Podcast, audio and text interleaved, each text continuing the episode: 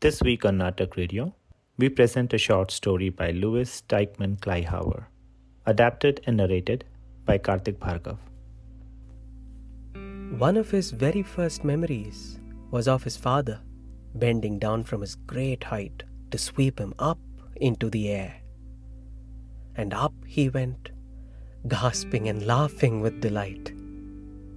He could look down on his mother's upturned face as she watched, laughing with them, and at the thick shock of his father's black hair and at his white teeth.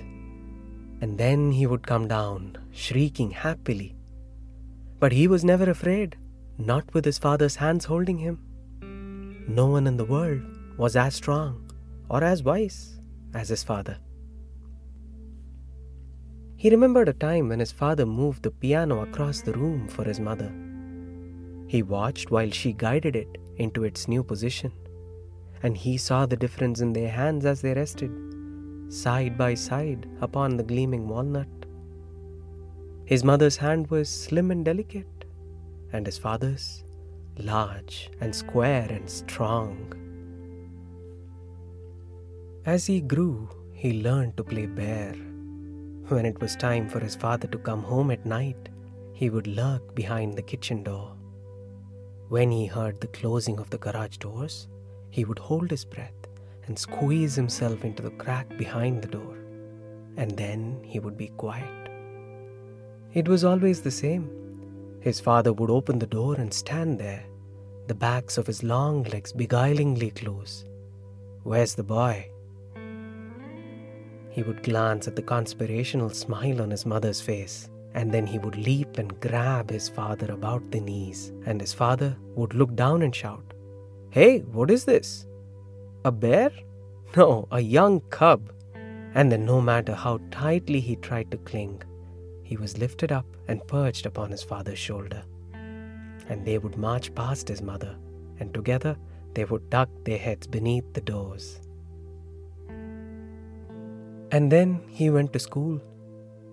And on the playground, he learned how to wrestle and shout, how to hold back tears, how to get a half Nelson on the boy who tried to take his football away from him. He came home at night and practiced his new wisdom on his father. Straining and puffing, he tried to pull his father off the lounge chair, while his father kept on reading the newspaper, only glancing up now and then to ask in mild wonderment, What are you trying to do, boy? He would stand and look at his father. Come on, Dad. And then he would realize that his father was teasing him. And then he would crawl upon his father's lap and pummel him in affectionate frustration. And still he grew taller, slimmer, stronger. He was like a young buck with tiny new horns. He wanted to lock them in combat with other young bucks to test them. He measured his biceps with his mother's tape measure. Exultantly, he thrust his arm in front of his father. Feel that? How's that for muscle? His father put his great thumb into the flexed muscle and pressed, and the boy pulled back, protesting, laughing. Ouch, Dad, not so hard. Sometimes they wrestled on the floor together, and his mother moved the chairs back. Be careful, Vishy, don't hurt him. After a while, his father would push him aside and sit in his chair, his long legs thrust out before him, and the boy would scramble to his feet, half resentful, half mirthful over the ease with which his father mastered him. Someday, Dad, someday, he would say. He went out for football and track in high school. He surprised even himself now. There was so much more of him, and he could look down on his mother. Little one, he called her, or small fry. Sometimes he took her wrists and backed her into a chair, while he laughed and she scolded. I'll I'll take you across my knee. Who will? he demanded. Well, your father still can, she said. His father? Well, that was different. They still wrestled occasionally, but it distressed his mother. She hovered about them, worrying, unable to comprehend the need for their struggling. And it always ended the same way the boy on his back, prostrate, and his father grinning down at him. Give, give. And he got up, shaking his head. I wish you wouldn't, his mother would say, fretting. There's no point in it. You'll hurt yourselves. Don't do it anymore. And so, for nearly a year, they had not wrestled. But he thought about it one night at dinner. He looked at his father closely. It was strange, but his father didn't look nearly as tall or as broad shouldered as he used to. He could even look at his father straight in the eyes now. How much do you weigh, Dad? he asked. His father threw him a mild glance. About the same, about 190. Why? The boy grinned. Just wondering. But after a while, he went over to his father, where he sat reading the newspaper, and took it out of his hands.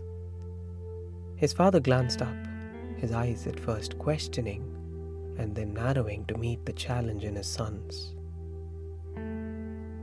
So, he said softly, Come on, Dad. His father took off his coat and began to unbutton his shirt. You asked for it, he said. His mother came in from the kitchen, alarmed. Oh, Vishy, Che, don't. You'll hurt yourselves. But they paid no attention to her. They were standing now with their shirts off. They watched each other, intent and purposeful. The boy's teeth gleamed again. They circled for a moment, and then their hands closed upon each other's arms. They strained against each other, and then the boy went down, taking his father with him. They moved and writhed and turned, in silence seeking an advantage, in silence pressing it to its conclusion. There was the sound of the thumps of their bodies upon the rug, and of the quick, hard intake of breath. The boy showed his teeth occasionally in a grimace of pain. His mother stood at one side, both her hands pressed against her ears. Occasionally her lips moved, but she did not make a sound. After a while, the boy pinned his father on his back. Give, he demanded. His father said, Hell no! And with great effort, he pushed the boy off, and the struggle began again. But at the end, his father lay prostrate and a look of bewilderment came into his eyes. He struggled desperately against his son's merciless, restraining hands. Finally, he lay quiet, only his chest heaving, his breath coming loudly. The boy said, Give. The man frowned, shaking his head. Still, the boy knelt on him, pinning him down. Give, he said, and tightened his grip. Give! And all at once his father began to laugh, silently, his shoulders shaking.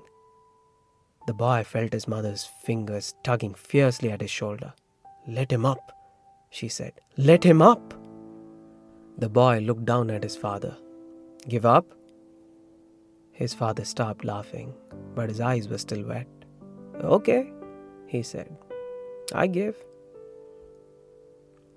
The boy stood up and reached a hand to his father to help him up, but his mother's was much before him. Putting an arm about his father's shoulders, she helped him to rise. They stood together and looked at him, his father grinning gamely, his mother with baffled pain in her eyes. The boy started to laugh. I guess I. Gosh, Dad, I, I didn't hurt you, did I? Oh, oh, oh no, I'm I'm all right. Next time.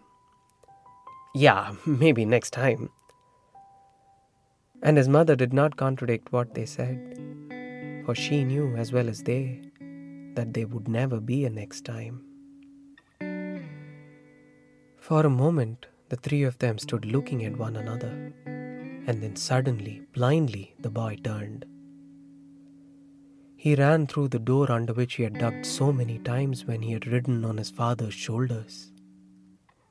He went out the kitchen door behind which he had hidden waiting to leap out and pounce upon his father's legs. It was dark outside. He stood on the steps, feeling the air cool against his sweaty body.